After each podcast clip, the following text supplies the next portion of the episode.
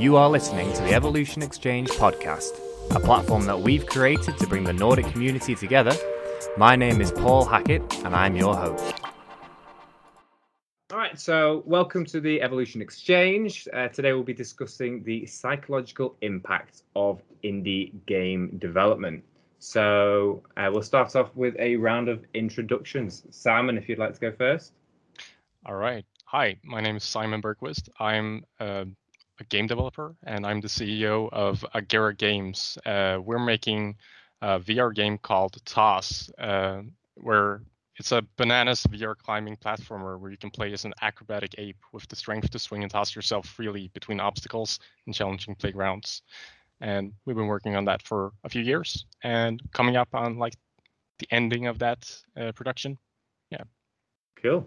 Uh, alex yeah um, i'm alexander bergendahl um, i am both a ceo and co-founder of lootlocker um, and i'm also the uh, co-founder of aurora punks um, i've been building uh, game studios for about a decade um, and basically see that all game developers want access to the same features that help you know Fortnite and Roblox become massive cross-platform successes.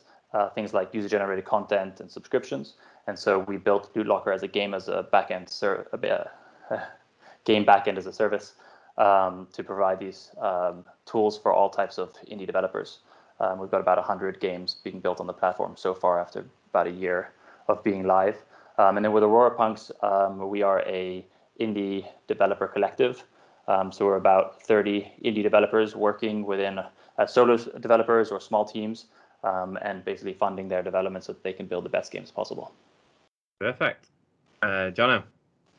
Yeah. Um, hi, everyone. My name is Johannes Norneby. Everyone calls me Jono for old email reasons. Um, I, I, run Nornware as a one-man band. Uh, it's an indie game studio. Uh, I'm currently in early access since forever, six years now, with my game Space Beast Terror Fright, which is basically run and gun in claustrophobic environments killing aliens. It's a heavily leans heavily on procedural generation. Um, yeah, I've been doing this since uh, 1997. I think I was I was one of the first hires at Massive Entertainment. Um, was there, was at Dice. Um, found out that I had a, a much too much of a creative agenda myself, so that's how I got out of it and got into indie stuff. Uh, been running uh, Nornware for about 10 years now. Nice. Viktor? Cool. I'm uh, Viktor Zryd. I'm a producer and co-founder and audio guy at Flamebait Games. We're a small indie game company in Skövde in Sweden, uh, who was founded in 2016, and we've made uh, three games called Passpartout, Verlet Swing, and Fortune Fight. Right now, we're working on the sequel to the first game, Passpartout, that is called The Lost Artist and uh, I my background is in uh, is in audio, but uh, when I started working with games, I also discovered that I love spreadsheets and planning and people. So I also do some. I, I've turned into more of a producer, project management role with also like HR stuff and general utility person, I guess you could say. So wearing all the hats as most in indie devs do, I guess. Very cool. All right, thank you so much, guys, for being here today. All right, so let's just kick it off with the first question. Jono, you wanted to ask the group, how do you find done when it comes to game release? Do you want exactly. to give some context around that? Yeah, I mean, um, when thinking of the question to ask, I, I, realized that I wanted to ask a question that's really hard for me to answer, and uh, you know, maybe learn something in the process. So I hope it's clear that um, in in context of your game how, when is it done? You know because we're all indies. I guess we're all you know we have a lot of freedom to to be in creative control. That's probably why we're all indies. Um, and uh, i've just been finding since i've been in um, in early access many years longer than i had intended uh, I'm, I'm having to uh, admit to myself that it's it's sort of difficult to like to, to draw a line in the sand with, with something that is in early access and something that is mutable and that's something that could be potentially mutated forever, especially when it's like a, in my case, a multiplayer game and people are coming with suggestions all the time and it's procedural and there is no real end and there's no real story. So, you know, from that background, it's, that's been one of the hardest things for me. And I don't know if it maybe doesn't apply to everyone, but uh, I'd be interested in hearing your thoughts on, on any kind of, you know, tips and tricks to, to know when to stop, so to speak. Yeah. All right, Vic, do you want to kick this one off? Seeing as you've got three games, you've released three, and you're onto a sequel, so you're probably in a, a decent Yeah, spot to start there. I, I think this this was the absolutely the most uh, difficult question because it's is I think this is very dependent on the project and the company you're talking about. But I think um, we we've been struggling quite a bit over the years with finding um, ways of checking off specific things as done, but we've we've found ways to work with it, and I think like the most important piece of the puzzle for us was probably to have very very clearly distributed responsibilities of who has the mandate of deciding on which area of the game what is done, done or not Right. i'm not sure if you're working on a solo project or if it's a if it's an entire team Uh, yeah, to be clear, um, there used to be a team a long time ago, but now it's it's been me by myself for at least five years. You know. yeah Yeah. and i can i can imagine it's extremely difficult in that case when you're Yeah. working on your own to figure out exactly when something is done or not uh, but i think what what's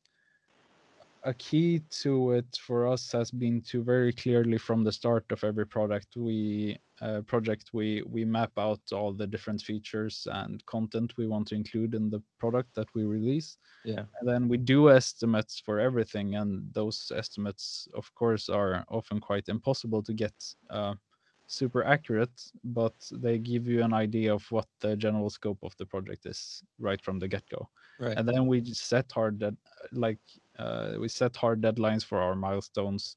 Even though we if we're self-publishing a game we might not have to.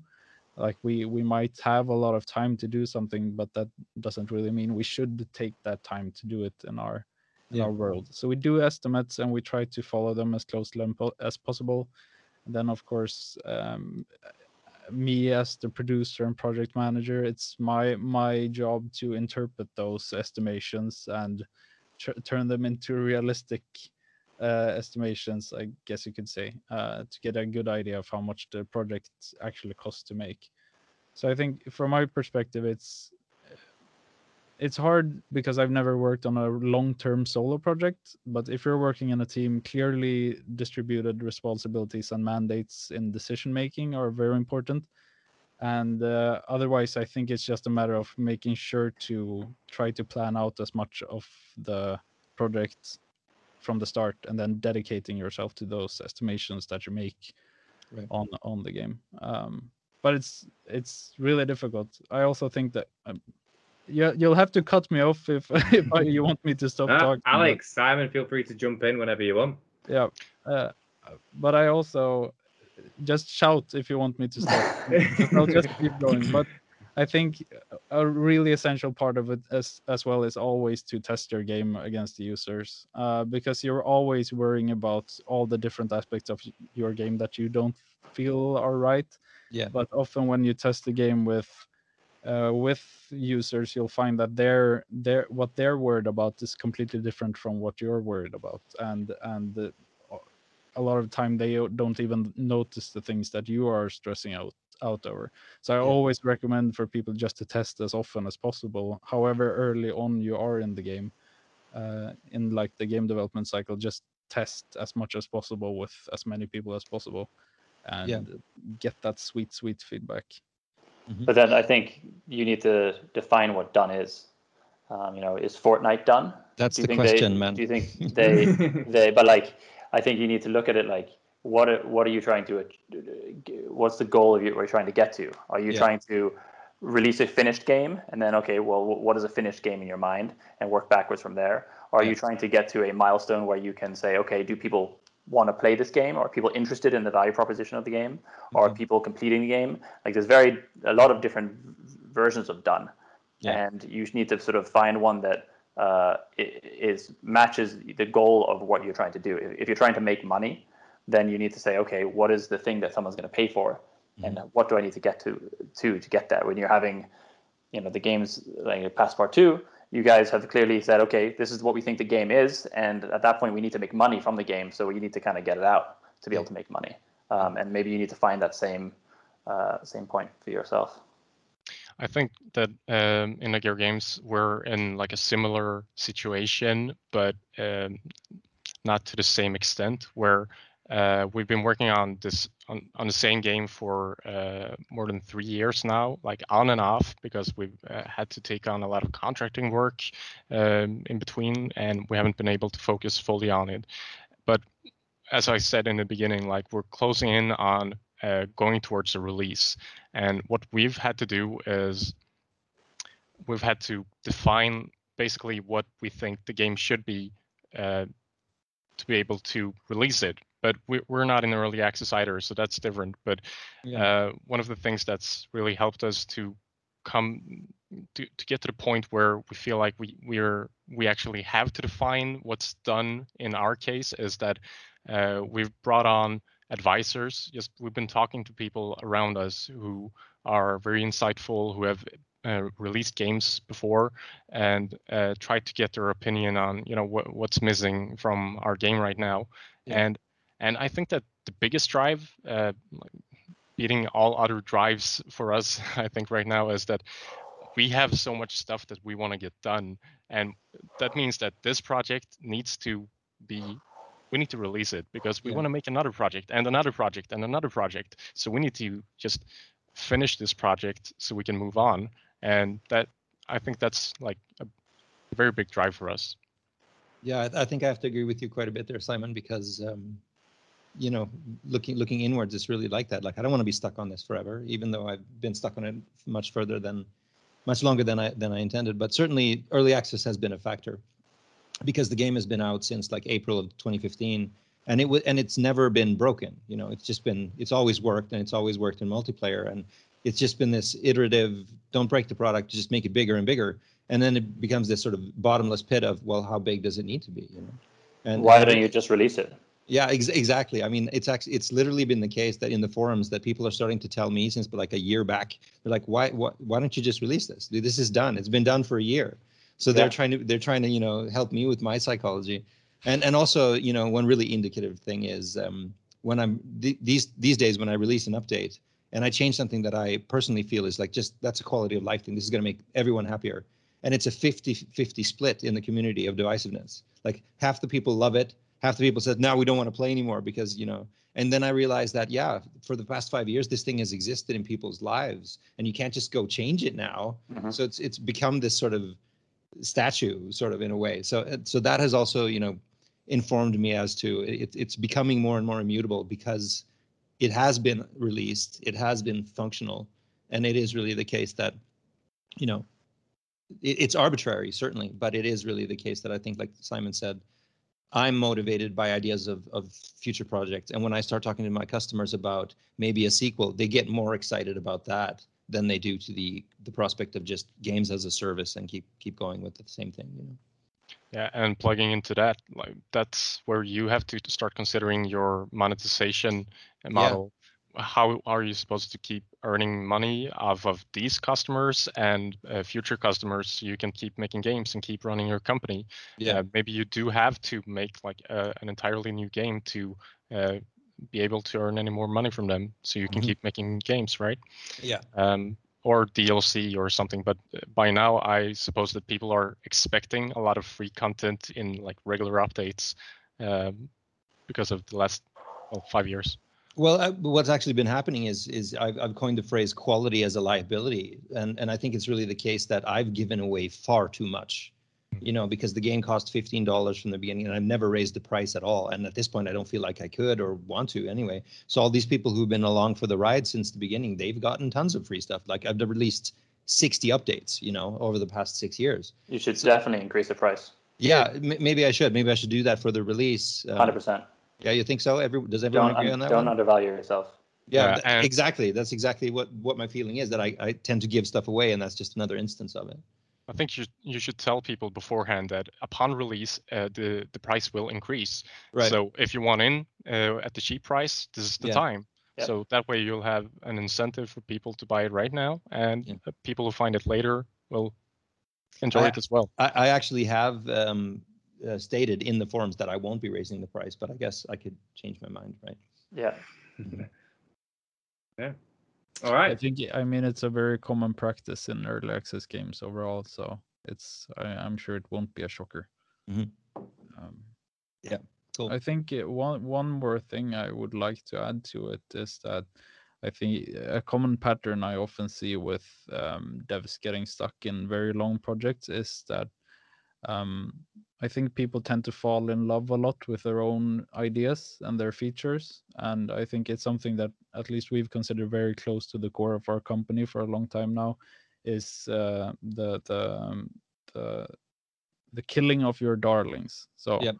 um, always look critically at what you're doing and try to uh, see it as what is this thing I'm doing actually adding uh, to the player's experience Right. um, instead of uh, always instead of getting trapped in the mindset of oh yeah this idea is really cool I really want to do this uh, look instead at from the player's perspective how will they perceive this feature or this change or this piece of content Yeah. and then uh, don't uh, don't hesitate to to uh, kill your darling off even if you've spent a lot of time on it if it doesn't add anything to the or add enough to the player's experience of the game i think That's- that's a wor- good piece of advice to bring to tell other people as well Yeah, hundred percent. That's what I was trying to say. Like, set um set set set a goal with that done.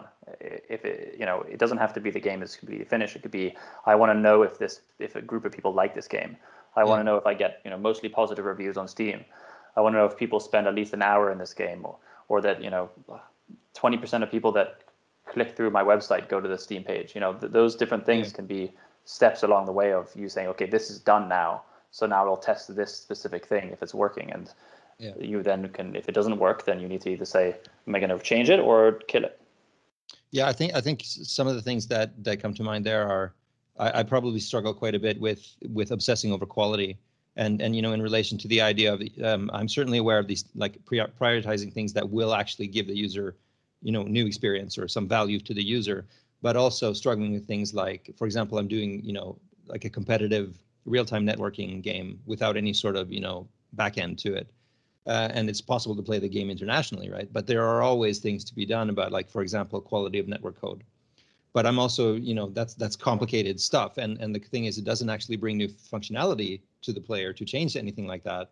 But it's a question of quality, and and I think that is a terrible rabbit hole because you can Mm. like iterate on quality forever. So Yeah. that's that's sort of my third sub point there. Like, where is that saturation level where it's not perfect and it's not bug free, but it's good enough to move on to the next product, you know? I That's what- think this this is like something that's also super specific to programmers, I suppose. Uh, I'm saying that as a programmer myself, uh, Yeah. where you actually obsess over code quality, which uh, for a user is Matters non-existent. not, like yeah, it, yeah. doesn't re- even like it- there's nothing in the game that would indicate something uh, that something is of higher code quality or uh, less code quality. Yeah. Uh, sometimes, so like I'm I'm doing a side gig right now uh, where we've been making a smaller game for the last few months and our mo- motto has been from the start that this is a fire and forget project like uh, it doesn't matter like i'm writing I, I was writing some code yesterday and i was like adding a comment and realizing that i will never ever look at this file Yeah. again Yeah. and i deleted the comment and just Hmm. went went about my day because i just have to keep moving forward get the stuff done and disregard the code quality in this Yeah. in this case because we're just getting done Yeah, I think that's that's that's that's good advice. Fantastic. All right. So moving on to the next question, conscious of time. Uh, Alex, uh, you've asked how do you keep the drive all the way through a game's release? Uh, do you want to give some context around that? To the yeah group? so it's a lot of fun making games i mean that's why we are all part of the game development uh, industry um, and the most fun part is probably the first 80% of making a game um, but once you're you're done with the gameplay you've, you've figured it all out you've built all the levels you've done all that stuff and now you have to release it. Um, and that requires you know bug uh, fixing bugs um, potentially working with a publisher and qa potentially working with the first party platforms and doing you know all that tcr trc checks and all that stuff. And that kills developers um, because it can be monotonous. So what i wanted to hear for you guys how do you how do you kind of keep that speed up when you're sprinting to the uh, to the uh, finish line Uh, Simon, do you want to kick us off on this one? Sure. I feel like like my first immediate gut reaction to this is uh, just looking back at this project that I just mentioned, this smaller project that I've been working on, and realizing that I've been spending so much time on uh, these stupid little things. Like every time we have to start the game, you have to go to a specific scene. You have to load that scene in and then hit play in Unity, right? And that just takes so much more time than being able to start off from whichever scene you're working in right now. Just t- making sure that uh, th- you take away all of those small uh, thresholds that keep you from iterating quickly that's going to make life so much better for all the developers and for everyone and in the end it's going to save you so much time and energy to not have to spend on doing like this super specific thing that you have to do to get get this project going right now to test the code that you've been running and you know the same goes for like if you're making a mobile game make it as easy as possible to uh, build for mobile and hopefully even deploy to mobile even if that's something that's not even built into Unity Cloud build. I know for a fact, but yeah.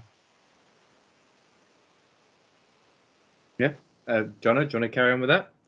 Yeah, I mean, uh, again, uh, it depends on how the project is set up. It's been a really long time since I did, a, you know, sort of behind closed doors, make a game, and then it, it's released, you know, the, the more traditional manner. It's been many years.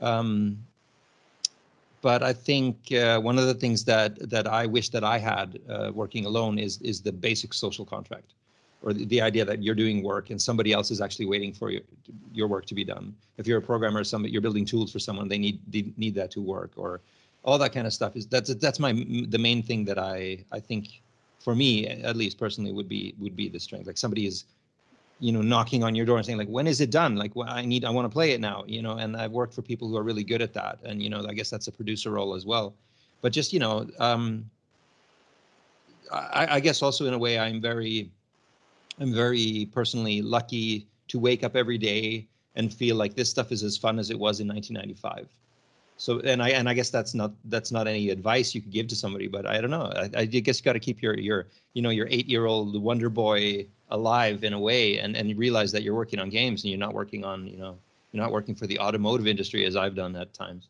So i don't know. It's it's that's that's a really hard question i think but i i find that social contracts are the most powerful thing mm. in hmm. my experience. Yeah. I mean viktor you're a producer it's technically you know part of your job is to basically keep the ball rolling and you know keep development happening so you know, yeah. how, how do you keep that going I think this, um, from my experience, it's been other periods of the game's development that has been more um, hard to get motivated throughout. So I, I, I considered those a bit more before this.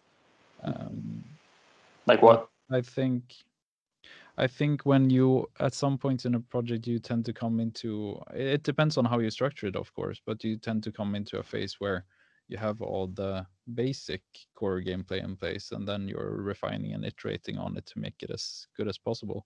And then uh, in some cases we come across the slump where it kind of feels like you're treading water because you're trying to make several iterations of the same feature and not really finding the exact thing that's working out um, so i was more thinking about that and and then what's been working is of course um, talking lots of other devs and getting feedback from uh, them.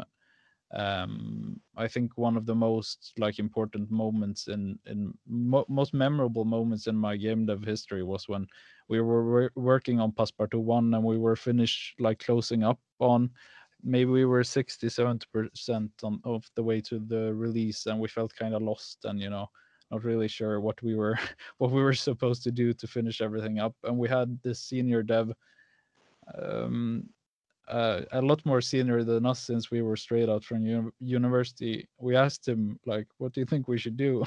And he just kicked our face and was like, "This is shit. This is shit. This is shit." Just brutally honest, ruthless feedback, yeah. and it gave us so much energy and motivation to just keep going.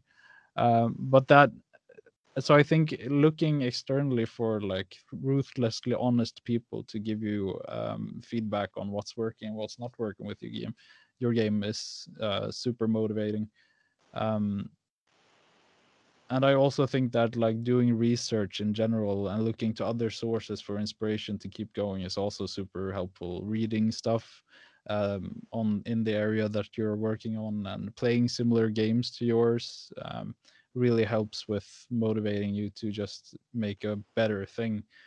But this is all in a different area than I think what you were asking for, which is more of the bug fixing, polishing, getting ready for release stage and at that point i think it's what what's worked for us historically at least is having very clear lists of what to get done each week so mm-hmm. you don't spend uh, 60 hours in a loose like fix bugs mode so yeah. you don't like if you put a programmer uh, like this week you're just gonna fix bugs and make the game better without any more direction than that that's gonna kill him but yeah. if you say we we've got um, this list of 10 bugs and those are the ones you're you, are you are going to have to fix this week that that's a lot more even if they can't finish all those 10 bugs they have a very clear sense of progress towards the goal at least and i think that's a piece of advice you could give to anyone working on any project in any eh, in any setting at all like making sure you have a good sense of progress is motivating throughout the project so if you can can do that somehow structure your work in a way that is easy to make sense of if you're making progress or working backwards that's always motivating. Um, yeah, yeah, I think I can agree, you know, strongly with that because having a, a an actual finite to-do list yeah. means that you can measure your progress. But if you don't have a to-do list or that to-do list is growing exponentially, then you could end up where I, I've been, you know, and it's like, okay, there's no there's no point, you know, and that that sort of kills you too. And I think yeah. it's uh, at some point you have to set a, a, a limit to like what's acceptable, um, what's an acceptable level of crap like mm-hmm. you can't fix any all the bugs that i mean okay hypothetically you could make a game without bugs but realistically you're, you're never gonna do that or even come close. So you have to kind of just prioritize how bad are these bugs and where's the cutoff limit? Like uh, when i reach what what is the threshold for not working on fixing these bugs anymore? And if you do that you should get a pretty clear list of yeah here are hundred different bug reports that I need to get fixed because they are game breaking. You know, I can or, I can let you guys off the hook. Well, the programmers here can let you off the hook because it's it's not it's provable that you can't know if a if a program is bug free. Yeah. You know, QA can only prove that it has bugs. It can't prove that it doesn't have bugs. Yeah. You know, and the halting problem and all that. So you you, you guys are just off the hook. It's fine. It's chaos. That's true. I, I can also uh, attest to the fact that you know having a list of known bugs, issues, like things that you should be doing right now, that actually makes you work faster than just going in there and seeing it uh, through the eyes of like a QA tester and figuring out, oh, is there can I find a bug to fix right now? Yeah. Like that's going to take forever to just do that every time that you're supposed to be fixing bugs. So just building those lists uh, beforehand and then uh, just cr- crossing them off one by one, that's going to be a lot more effective. And I think uh, one more thing that I was thinking about, like things that keep my drive up, is knowing that it will end. Uh, well, the project that is, yeah. Uh, uh, like, life. yeah, life, and also the project. Uh, this too shall pass, you know. But we, you really need like some sort of, you need some plan for what you're going to do when it's done. Like you need maybe some time off or just a, a party, something that for people to celebrate that uh, you're you're going to be done by this date. You can actually mark your calendar because by now you will be done with the project. Yeah, probably. yeah, I think you there was a very important word that you said. Um, you said the word should and i think that's really good. Like eh, considering what you were talking about you with your side project what should i be working on? If you could ask yourself that every day even if you're working by yourself i think you could probably if you're honest answer that question really well and know how many things you have been doing that maybe you shouldn't be doing right? So so that's the, the you know putting the project manager hat on. Totally. Yeah. Happy with that alex? Yeah. Yeah. Perfect. All right. So next question comes from simon um, so he's asking, how do you manage your time and handle the pressure of wearing all the hats within game development? So that's everything from the business to the marketing and then to the uh, development itself. So uh, do you want to give some more personal context around that, Simon? Yeah, I was going sort of a similar route as Jono here. Like I, I really need to ask a question that I don't really know the answer to because I want to learn something from you, and I have already, but I want to learn even more. Uh, because what I'm like, what I'm doing at my company is, I think I'm I have too many roles right now. I need to you know do the uh, bookkeeping i need to make sure that uh, the game stays bug free i need to figure out like uh, what's the next feature that we should be adding and i need to be talking to my community you know everything in between yeah. Uh, it's just so much and i feel like i'm i, I suppose Jono this is a question that you're probably uh, pretty invested into uh, I was literally going to say, John, if you'd like to start us off on this one, because if anybody's wearing many hats, you're wearing all of them at the minute. Certainly, that has been the case for a long time, and and yeah, and that and and I'm you know again I'm happy that that Paul you know he I I guess I was the one or one of the people who suggested the to- the topic of today's talk. You were the one, and, and it's like I'm I, am i am interested in psychological health, man. You know that's what it's about. But yeah, certainly I, I wear all the hats, and I guess my my short answer is triage and that's not a very satisfying answer you know because you know triage in, in the you know in the medical world in the emergency room world is you know take your lipstick and put an x on the on the forehead of the people who are not going to survive and work on the people who are going to survive right? And by that, that, i mean is that what triage means? I haven't it, that's, triage that's what it means in the meta in like in an emergency situation how, you know if there's a fire and and it's like we don't have enough medical people to save everyone so we have to actually choose who gets to die uh, there's a there's a great scene in that Pearl Harbor movie. Like put put an X on the on the forehead of the people who are not going to be saved. You know, great film. Re- really terrible analogy, but the the thing for me it was like, I think that when when my game got traction, um, there was this sense of it because my because I worked at Massive and I worked at Dice, and my ambition level is so high that when I got out into early access, there was this sense I think from the community that oh, there's this whole team behind this game and they were like you know let's make it work like counter strike and it was like that level of pressure. And i think for me it was it it became necessary to not simply not do some of these things that you've listed. And one of those things has been marketing. It's like i just can't. And social media because i hate it personally as well. It's like there's no way i'm going to be able to develop this and do the you know the the the, the economics and the business and the, all that kind of crap. So it's been really terrible in that way. Like people will talk to me saying you man you should you should market this game and you should be on social media and you should be promoting. And i'm like i don't have the time. I'm sorry. So it's just triage in that way. And and I, and it's i'm like i said it's not a satisfying answer but it, it otherwise you're going to burn out. I think you're totally going to burn out. And and um, that's why i wouldn't recommend doing something like this without at least another person at least that that social contract somebody to pick you up when you're down that sort of thing. So it's it's it's really hard. It's really i mean because i i love the idea of of small teams being able to do big things. That's why Unity is awesome. Why Unreal Engine is awesome. This you know this democratization of game development. But it's like again, quality as a liability. If you do something that's too mm-hmm. great, then the the community is going to be on you like, man, do all this other stuff, and you're like, oh, I don't want to let you down, and I and I can't say no because it's making money, and it it's it's hard. It's like I guess the short answer you might you might you you'll need to triage something. Yeah, and ho- hopefully it's not your health, right? Yeah, I think that is actually a satisfying answer. Like, okay, ah, I like this. Yeah, you're allowed. You're allowed. Out. You're allowed to not do stuff. I can do that. You're allowed. Yeah. Yeah. Because you're Swedish too, uh, and you feel like you need to do everything. You, yeah. be duktig and all that, right? Right. There's yeah. a, a, common story that is told at, at university where a teacher will take a, a an empty jar and they will uh, fill it full of sand and then fill it full of gravel and small pebbles um, and then um, they will um, and, and and a big stone, and then they'll empty it out, and they'll put the the big stone in first, and you won't be able to fit as much. Um, well, actually, it's the other way around, I think. Um, yeah, it's the other way. I, I, knew where exactly where you're going. Yeah, yeah. Literally the other way. yeah. long day for me. Um, but, but, basically, the idea is is that if you don't have one big t- stone or big rock in your in your plan, you you're aren't going to be able to fit everything in because you have so many small things to do.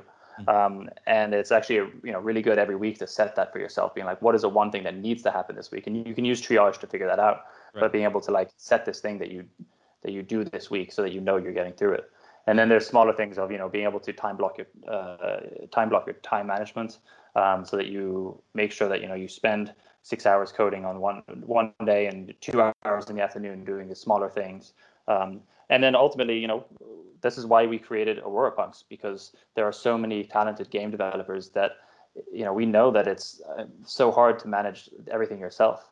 And so we created a, a company basically to find game developers that are you know like you you guys that are in small teams that are building amazing things and say you don't need to deal with um, all this other stuff that you don't want to. You should focus on being the creator that you are and we'll handle everything else and we'll work with you to make sure that you can do that successfully Viktor, I- what about you? Yeah, I, I was kind of on the same track as um, as Alex on this one. I think that um, um, historically it's been for me at least about uh, a lot of scheduling and time slotting out the different areas of work I have. So I have uh, one day a week where I'm an audio guy, and I have uh, one day a week where I'm a producer, and I'll tell the team like, um, sure, if if if you want to grab me for some uh, um, some questions about the planning of the project or whatever, uh, book a time and don't hog, hog me, uh, don't tap me on the shoulder because today is my audio day. You know, Yeah. so I've I've got it split up to different responsibilities to very to a very clear structure. If I'm in a very stressful period, and everyone is uh, aware of it and on board with it, so um, so I know that I have time to finish the things in the different areas that I need. Yeah. Um, and have it on the. I think also like I I really really agree with that point of having to forgive yourself for um for being anxious and feeling pressured about these things like having to fil- fulfill all these roles because it's completely reasonable and none of us are superhuman you know and i think it's there's a large amount of um i think for a lot of people there there can be a sense of shame to the to the fact that you can't fulfill the all these roles that you're expected by someone invisible person to to fulfill you know so you have to kind of deal with that as well and just be um, learn to be okay with the negative feelings that come with having all these different responsibilities and ask for help. yeah yeah, Yeah. a- absolutely and i think it's a really cool thing that um, alex is doing with trying to help out in the devs with these things because i know it's one of the things that people hate the most about doing in the game startups is all the all the stuff around that is not making the game Yeah. um, And I think it's good to talk to people. I mean, what we're doing right now Yeah. is cathartic. Um, every every solo developer or CEO or founder or whatever uh, goes through the same stuff, and often we don't talk about it uh, with each other um, because you're you're on this island by yourself, and it's so scary. Um, and so sitting around with other founders or other people in the same uh, you know in the same situation as you, you'll realize like, oh, these guys all have the same issues that I do. I'm not alone, and they have maybe come up with ways of solving it. Maybe they don't have ways of solving it, but at least I'm not alone, and we can talk about it and you know, like get out some of that ang- anxiety. I Yeah. think that I, I used to get a lot of that at conventions and conferences, and Yeah. you know that hasn't been there lately for the one and a half years, and I've really been missing that. Just meeting game dev people, it's such a huge morale boost whenever you do. yeah. Yeah yeah because then you sort of remember like what's the point of all of this? Yep. and and and it's it's it's very interesting to me that that two of you brought up uh, time boxing you know because that's something that i my process is way too intuitive and reactive so i don't plan very much. But i've been you know considering i've been thinking back to like when i was in high school a long time ago it was like you know they actually managed to teach us several subjects in a year how Yep. did they do that they did time boxing they're like now you go to the math class and you're like i don't want to go to math class but maybe you could do that now like with yourself like like you you said with one day a week is audio like just do that and force yourself to do that maybe that will help you out you know Yep. Yeah, I think I got like three great methods to uh, stay put with here. Uh, triage, uh, just killing stuff off. Uh, yeah The big, the big rock method, making sure that I have like this one big thing to do each week, and that's what this week centers around. And then time slotting, uh, probably into different days, like you mentioned, Yeah. Viktor, because uh, like Jono, like I, I'm all over the place all of the time uh, Yeah. right now, and I don't think I would be able to do like the high school schedule or something like yeah it that. would, it would piss you off yeah much. I Yeah, it would take always- too much time itself just scheduling right Yeah. like that. I always put paying bills and the kind of menial stuff on Fridays Mhm. because you're like happy it's the weekend and you're like not as focused maybe because you're at the end of the week and you just get the stuff that doesn't have the as many you know require as much brain power to, to do. yes Nice. I, I want to relate an anecdote from way back in the day when I was at Massive. When we did our first game, this is like in prehistoric times, we were doing a game called Ground Control, which was like a strategy game. And we had an American producer, and that was really, really great, formative for me because it was at the end of the project and there was feature creep and I was young and I ran in to talk to him when he was in Sweden one day and he, and I said we could do this and change this and have this new feature and it would be awesome. And, and it was like the 11th hour right? And he just looked me in the eye and he said well no. And that's all he said right? And I thought that was just so brilliant and so non-Swedish. Yeah. he, he just triaged my ass right there. It's like that's not going to happen man. And I, I you, you need to be able to say that to yourself. I have this great idea but no you know do that save it for the sequel. Yeah, right. sequel. Yeah. so, moving on to the final question from Viktor. He's asking, "What are your thoughts on the hustle uh, mindset? Do you think it's a positive or negative thing for the games industry?" Do you want to give some context around that? Yeah, so I think this is really closely closely related to uh, what we've been talking about so far, and I'm not sure if like the expression hustle is something that that is very clear and everyone can understand. So I think I'm going to give some more context to it. And I think that uh, this is a topic that's re- been really close to me personally. So I figured I should just like I can talk about a bit about my experiences with this hustle mindset and what it means for me. So maybe you can uh, see if it if it makes sense to you what I what I mean by using this word. So um, I, I think I have to backtrack a bit into my earlier career. I've been, as I said before, I think I've been studying and working with game development since 2013. So I'm still a baby game developer, according to quite a few veterans, but I have some experience by this point at least. Um, and I remember starting out, I, I felt this immense pressure to always, you know, um, put myself out there and to meet new people and to pick up new skills and to produce the best results in terms of production, to market myself, to work long hours, and like all of it, all of it was done in the name of passion. Uh, you were you were uh, edging on this topic before, Jono, but uh, I, I I felt this pressure internally and what I perceived as externally, as at least that since I'm trying to do what I love for a living, which is making games, uh, then it's not unreasonable for for for me or others to expect me to pour my entire heart and soul and time into my work. And uh, I, I, I can't be sure because it's a very subjective thing, but I think this is a mindset that is present in other game devs as well, uh, especially those who are just starting out uh, and receiving all this, um, all these new experiences from talking to other game devs. Um, and I'm I'm, I'm still having a bit of hard time to communicate this clearly, but in some way you don't ever want to seem less pas- passionate or ambitious uh, than your peers right? And since it appears to be a common mindset it kind of adds on to the mindset that you have to be this person who always puts your the best side of yourself out there and uh, always works at peak performance you know? And um, i've even encountered sentiments of people by being clearly told like why are you even here if you're not always giving 100% don't you love making games you know and yeah. um and while i think like that this mindset and this culture kind of it puts a lot of pressure on new indie devs i also think that in many cases like this mindset of always building connections and putting yourself out there and um, networking and uh, working long hours um, it might also in some cases be what you need to succeed right? In in like finding partners finding funding or making friends. Uh, and it might be the thing that you need to be able to overcome the like impossible odds of actually finishing your first game. Um, and i think thirdly it's something that people can really bond over right? And build connections around the fact that they're all we're all in in, in this like shitty work life balance soup together at the same time.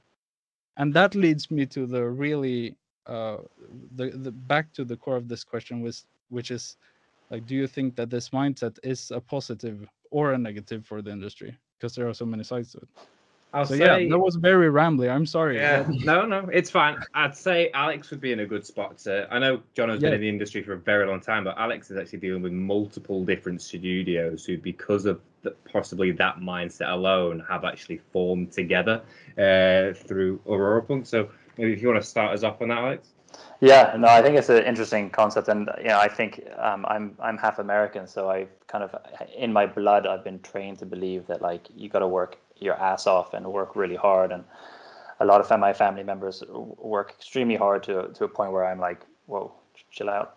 Um, and I come to Sweden because I didn't grow up here, and people are far more relaxed here um, than what I'm used to, and um, you know, being in the startup world, people here, you know, it's lagom still. You know, they still take it easy in the evening and they don't work crazy hours. And it was a real mind shift for me uh, to go through. And then some of the best developers I've met and I've worked with are they, you know, they don't, you know, they're passionate, but they it's a job still, and you have a life. And what I've realized over the last, you know, three or four years is that the quality of your work has nothing to do with how much time you put into it. Um, at the end of the day, you need to relax. You need your brain needs to leave your work so that you can come back refreshed. Um, and I I think everyone has a different uh, passion. Is not something that you can compare one person to another. Just because you have a tattoo doesn't mean you're more passionate about that subject. If you have a specific tattoo, um, you can be just as passionate without it. And I think um, you know, talking about specifically what we're doing with Aurora Punks, it's harnessing that passion, but also making sure that that passion isn't, you know, um, it, it doesn't turn into a, a, a double-edged sword where you know they're overworking themselves and they feel like they need to do things that's um, maybe comes unnaturally to them. I hate socializing. I hate going out. I love to stay at home and be with my family and their meetups and stuff like that. And I feel obliged to. But at the same time, you know, you got to give yourself a break. If it's not who you are, it's not who you are. Um, and I think it's better to um, recognize that. And you know, you do obviously need to put in good work when you're at work, but also also give yourself a break um, because you know stressing about it isn't going to make it go away. You need to understand how your ability to work and what your strengths are can allow you to succeed. I don't know. Yeah. John, do I you just want to follow on from that? No. By yeah, yeah, I've been think I've been thinking here about you know, the, the I think there are historical reasons for what you're feeling um, there, um, Viktor, because um, I started in the in the, industry in the days before uh, Unity, right, and, and before Unreal and such and such. I think on the one hand, I think uh, especially the Swedish game industry sort of certainly emulated the American style of working because all our heroes were American companies, and it was like that's what you got to do, and that's this is what they're working on, and we got to build everything from scratch. So I think that engendered, you know, a real, you know, sort of elitist uh, culture. Work really hard, write really for programmers, especially like write really tight code or don't write it at all. Um, there was it was the arms race of 3D graphics, if you if you remember that, you know. These days, that's a lot of people who are my age. They say that stuff is kind of solved now. Like graphics is solved, and you know you can use an engine and all that kind of stuff. So for for me, I've been seeing, you know, that stuff has been sort of that that intensity has been sort of let off a little bit and it's not all just about what is dice doing what is massive doing now there's all these indies now and for me it what happened with the games industry is exactly what i wanted to happen like with steam and you can release your small games or your crazy games or your expensive games your cheap games so in that way i think so, think i think things have been slowly getting better um, um, so yes in a way things were worse before certainly but on on the flip side of that i think long hours personal passion self-improvement that's core to our personalities because I don't think otherwise we would be doing this. Yeah. For me, I only do self improvement, and people they they can't stand me. They're like too much pressure, dude. Like what? Like they say, you want to hang out and like, yeah, let's make a game or let's write a song or you know, let's, and they're like, no, let's drink a beer, you know. So so I think some of it is is in it's ingrained in our personality. Certainly for me, it's that way. Um, and and and and if you think about it in the positive light, it's like, what would you rather be doing? like do you want like a, a you know work at you know at a cash register at, at IKEA or whatever you know your market I, I don't know. It's it's hard it's hard. I think I, I'm probably going to explode you know burn out personally. So I love this stuff and I'm going to do it until I die but um it it certainly has been negative. It's been negative um especially specifically you mentioned people who are just starting out and the pressure they feel to be elite and be amazing and be really really good. That I don't I don't like that part of it and I've been doing a lot of lecturing at, at you know at vocational schools, game dev schools and stuff, trying to humanize it, trying to talk about my mistakes, trying to say you know it's okay, and we're in it for the creative, and we're doing emotional stuff. We're making emotionally resonant products, right? So you got to keep that stuff in line, and you got to love it. And so yeah, I think my my two cents is things are getting better in a lot of ways because there, it has been democratized. I'm sure, like those of you who use Unity, I'm sure you're happy that that stuff exists because you can do what you can do, you know, as opposed to being very elitist and you're not allowed to make a game if you can't write a renderer, you know, that kind of crap that was back in the day. But at the same time, we're in a world with social media where you go on Twitter and you have this game developer that's got a great Twitter presence and they've got thousands of followers, and you're just sitting there like, oh, got to compete with that, or like, how am I supposed to even get started with that? You know, this you're seeing what everyone else is doing so clearly, and it's yeah. you know, sure we're not competing on rendering anymore as much, but like just being noticed and people talking about you and being included in different things, it can put a different type of pressure on you as a developer. So, what about you, Simon? Agree, yeah, by the way. Yeah. yeah, I feel like you, I, I think you knew this when you uh, came up with the question. Like it is both a positive and a negative. Obviously, like uh, it's a great drive. It makes you do great things, but at the same time, we're running around with these feelings of not being enough. Uh, I've I've been feeling this just this week. Like I'm always behind on something. Right? I always need to do more and get something done, and uh, that can really drag you down. But at the same time uh, I I recognize what you're saying, Jono. Like uh, just wanting to do stuff in your free time as well. I was helping out my uh, my bonus daughter uh, with her homework yesterday, and I was thinking about like uh, homework. Why we don't really have homework anymore, like uh, since we grew up. But that's it's something that I kind of I I do have like this sort of homework because I wanna I wanna work with stuff at home. I want to uh, like learn how to uh, build stuff, and I want to learn how to grow stuff. I want to learn, you know, all kinds of stuff in my free time, uh, and I I think that that's I don't know. Now I'm rambling as well, but uh, you know, it's it's both a positive and a negative, obviously. Uh, and and I I've I've had a similar experience to you. You know, we started at the same school uh, in the same year, uh, the two of us. So uh, we probably had a pr- pretty similar situation with uh, like being in the city where uh, Coffee Stain uh, made Goat Simulator. suddenly, like everyone at school, I remember how everyone was like, "Oh my God, they made just a trailer and it had 50,000 views." The next day, it was like, "Oh my God, the trailer has 3 million views and all of a sudden like it just blew up i remember that very strongly as something that set the tone for the rest of my time that i spent in uh, Skövde, uh, in that city and just the fact that you wanted to get those numbers you wanted to be that good as the people that you had around you like the, mm. those uh, you know, you sort of started idolizing those mm. games companies that were doing so well uh, that you had so close to you. Yeah. In in a way, I'm realizing um, being older and such. In a way, everything is still the same because, like back in the day, for me, that, that like that situation that you're describing there is like it sets the bar. Like we got to be beyond, right?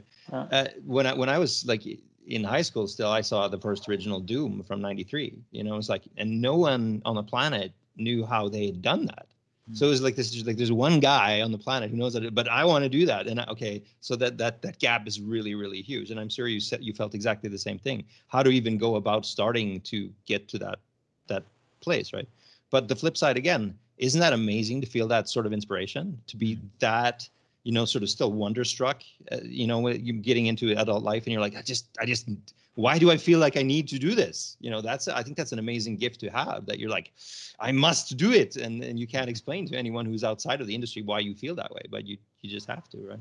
Yeah. And now it's not so much about like overcoming technical difficulties, but yeah, it's more like, how do we get so much attention uh, towards our game? That's, yeah. I think that's yeah. what it's very much about just getting attention getting yeah and your and your generation has certainly a much higher bar in terms of just like design quality than we ever had. We were like if it ran at all it was great you know?